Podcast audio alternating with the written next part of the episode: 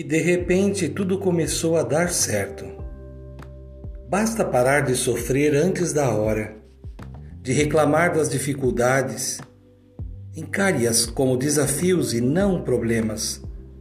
Procure olhar para a vida com olhos mais gentis.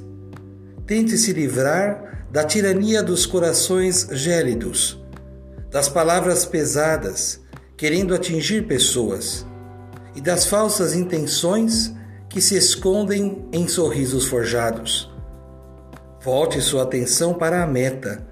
Sorria e cante para si mesmo. Você é seu melhor ouvinte. Busque encorajamento em todas as situações. Seja verdadeiro. É muito bom se revestir de esperança, se envolver de silêncio e paz para florir gratidão. Sinta que já é outro dia e tudo começou a dar certo cultivando a cultura da paz. Um grande abraço.